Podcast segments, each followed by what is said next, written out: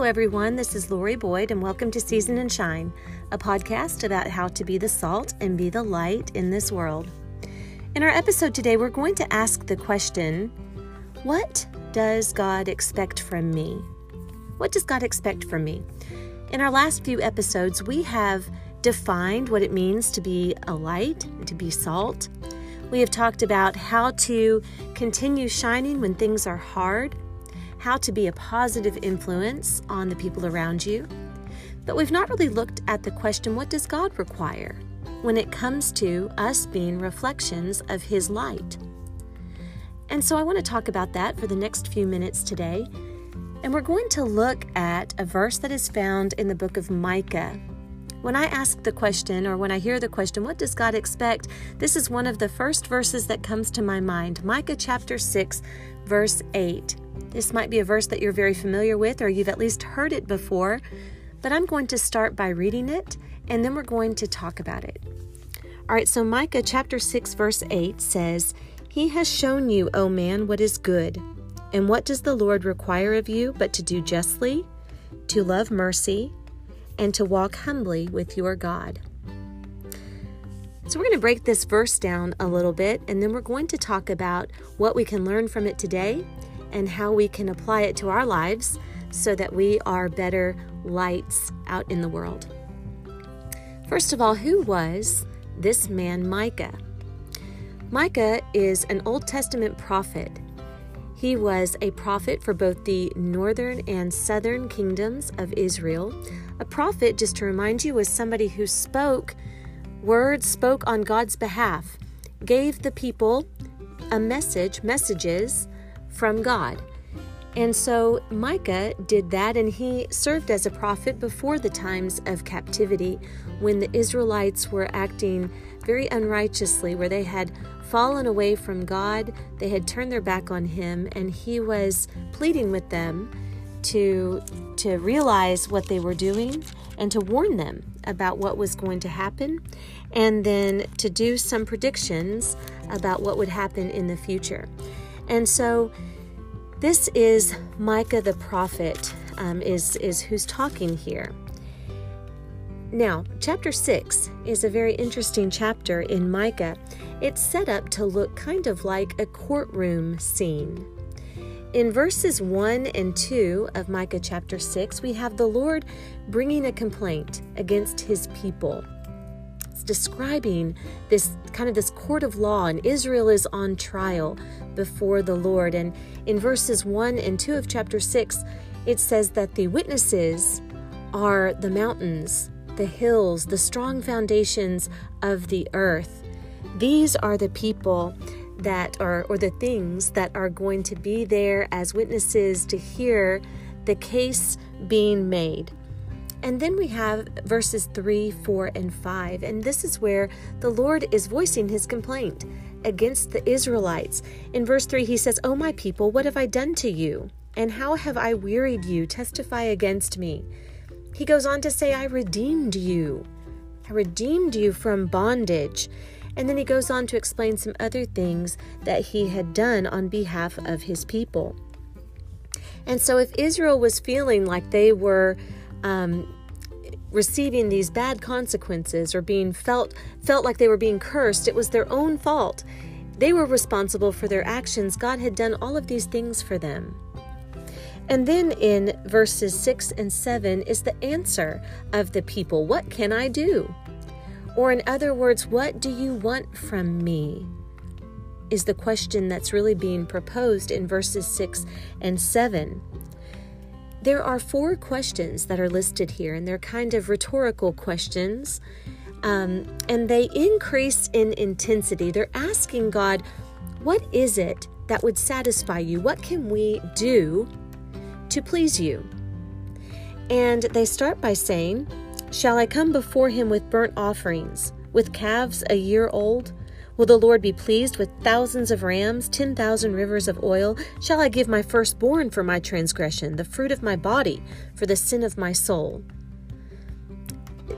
It's kind of sounding a little bit, um, a little sarcastic, kind of like, Are these what you're expecting? Are these things what you're expecting from us? Because this is unreasonable. You are being unreasonable.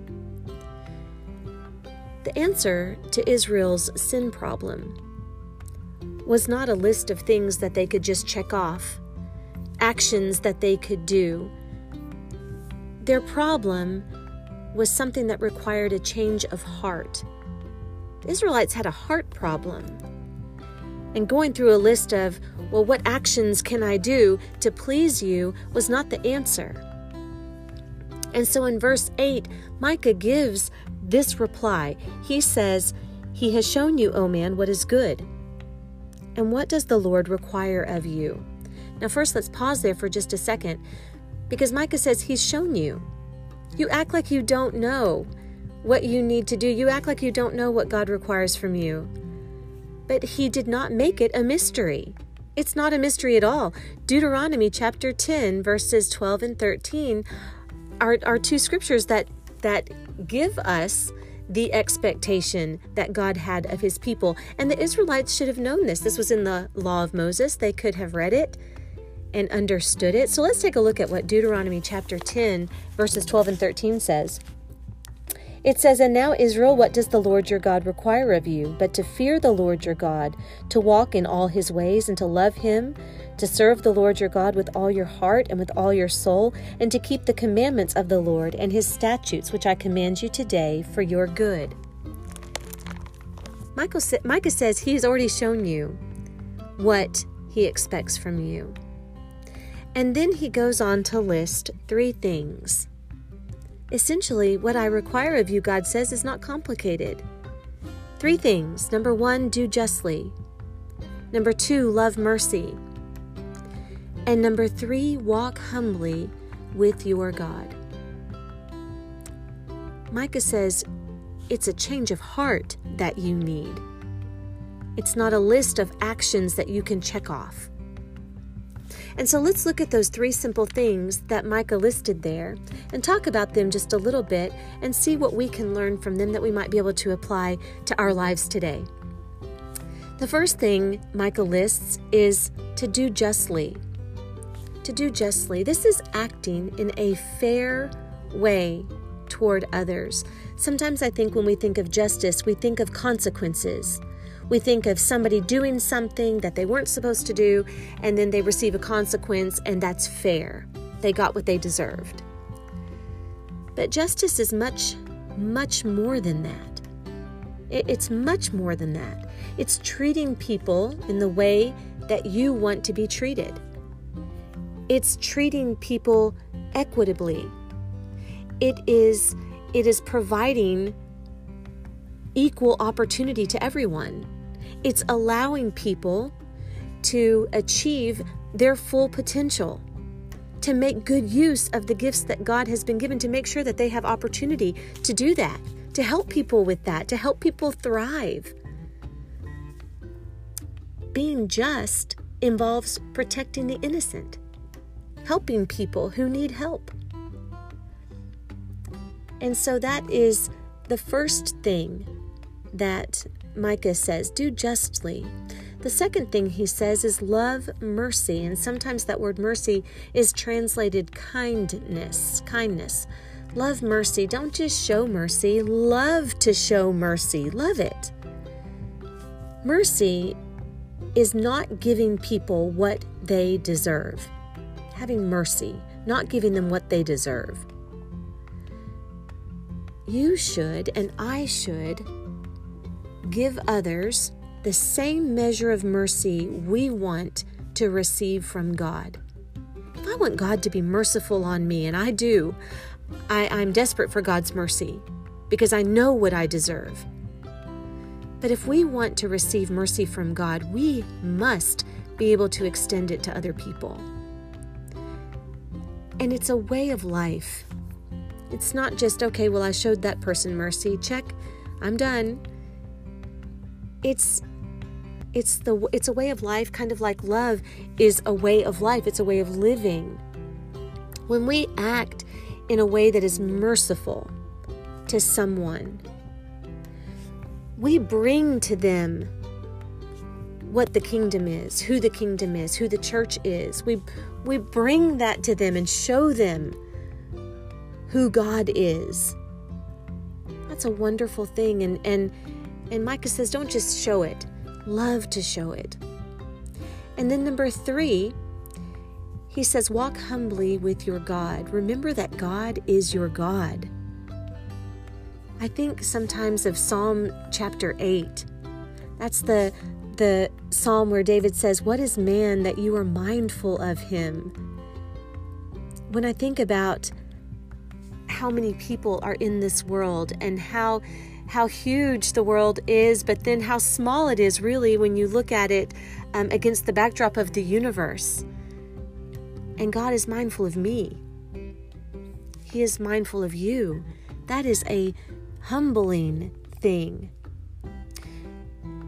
To live humbly is not to think bad of yourself. It's not to think down on yourself, but it is to think in the right way of yourself.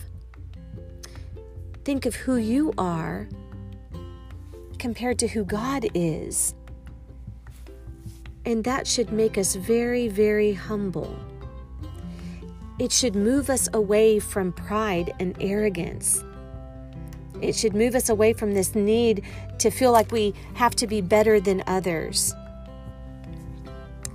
It's knowing that God is our creator, that He is all-powerful, that He has been gracious with us, that He has been merciful with us, and it acknowledges God in everything that we do. When it says walk humbly with your God, remember that word walk is in reference to how you live, day in and day out. It's the daily direction of your life, the way your life is going, where you're going, how you live. And Micah is saying, live in a humble way with God. That means that we that we honor Him, that we obey Him, that we don't boast about ourselves, knowing that we are so small and that it is a beautiful and wonderful thing that God is even mindful of us. Those first two commands that Micah mentions, do justly and love mercy, should remind us of uh, of the commands that that Jesus gave. We ca- we sometimes call them the great commands of Jesus in the New Testament. You find them in Mark chapter twelve and in Matthew chapter twenty-two, when Jesus talks about the greatest command is to love God with all your heart and with all your soul and with all of your mind. And the second great command is to love your neighbor as yourself. Look how these two statements, do justly and love mercy, encapsulate both of those commands, those great commands. Do justly talks about how we treat other people, how we treat our neighbors, how we treat people in our community, people in the world. When we talk about loving mercy, that is a direct connection with our relationship to God, and how we take what God extends to us and how we extend it to other people. And then walk humbly with your God, this idea of humility. This, this journey through life in, in a self-sacrificing way. The emptying of ourselves so that God can fill us up with His goodness. Knowing that we are not righteous in and of ourselves, but it is only because of God and the gift of His Son that we are able to be justified. And so those three things are so important to how we go out and shine in this world as lights. So let me make just a few suggestions of how we can take these things and apply them to ourselves. I think I have six things, and I'll go through them really quickly. Number one, I think it is most important that we learn to listen, that we just stop talking and we learn to listen to what people are saying. And I don't mean listen to the news and to news reports and things that are posted on social media. I mean, get with somebody face to face, let them talk, and listen to what they're saying. I think that is most important in us learning how to treat each other justly and how to love mercy. Listen to the experiences of other people, to the perspectives of other people, to the thoughts and the feelings of other people. Hear what they're saying. And then number two, look around you. Look around you just in your family, look around you in your neighborhood, in your community. What do you see when you look around? Are the neediest people being cared for? Are people who are hungry being fed? Are there people being oppressed? Because that's not ever okay. Everyone should belong. Everyone should feel like they belong. And sometimes it just takes looking around you and asking some questions about what you're doing about those things. Personally, what are you doing? Begin asking deeper questions about why things are the way they are. And that will be very important in learning how to love mercy and do justly. Number three, let go of things that you might be harboring inside. Resentment, uh, maybe hate or pride. Those things have to be released. We have to let go of those things, repent of those things, ask God for help in turning away from them for good so that you can concentrate on extending justice and mercy and walking with God. And so pray about that. If there's something in your life that is a barrier to you being able to um, meet God's expectations as far as doing justly, loving mercy, and walking humbly with Him, those obstacles need to be addressed and need to be removed. And God can help you do that, and there are people around you that can help you do that. Next, and I think this is number four, follow God's will, no one else's. Sometimes it's easy to hear all of these voices all around us, um, voices on, on social media, voices in the news, voices just coming from everywhere saying, do this, this is what you should do, this is what you should do, and opinions are flying everywhere. And I have to remind myself that that I serve God, I follow God's will. And He's the first one that I turn to to find the answers that I'm looking for. It matters most to me that I am doing what God wants me to do.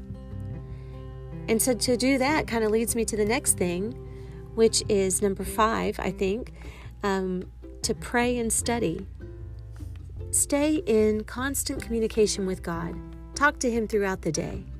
As things come up, as you're facing difficult situations, as you have questions, as you have concerns or fears, take those to God constantly throughout the day. And then get in the Word and read the Bible and study it and see what God is telling you. And then go out and live it. And finally, open up your heart to receive instruction, to receive um, advice and guidance from the Word. Have a tender heart that is open to change if you need to change, that is open to growing in in love for for people around you. Have a, a heart that is tender to the needs of other people. A heart that wants to see people treated justly. A heart that loves mercy, receiving it and extending it. And a heart that is open and willing to be humble when it comes to obedience to God, to having a relationship with Him daily that involves looking at who He is as your Creator, as your Heavenly Father, and knowing that you are so much lower, but that He still loves you so much. Daily live in a way that follows and carries out and lives the commands of God that He has given to us in His Word. So, what does God expect from us? Micah chapter six, verse eight is a great place to go and to look at a very simple explanation of what we can do to, to be lights in this world, to reflect God's love, to reflect His mercy, to reflect His kindness, to be a positive influence on the people around us. So I hope that this gives you something to think about. I hope that this has been helpful to you, a good little time of reflection and some good suggestions on how you can go out and shine brighter and season the lives of the people around you. I hope that you have a wonderful day, and I will talk to you next week. Bye-bye.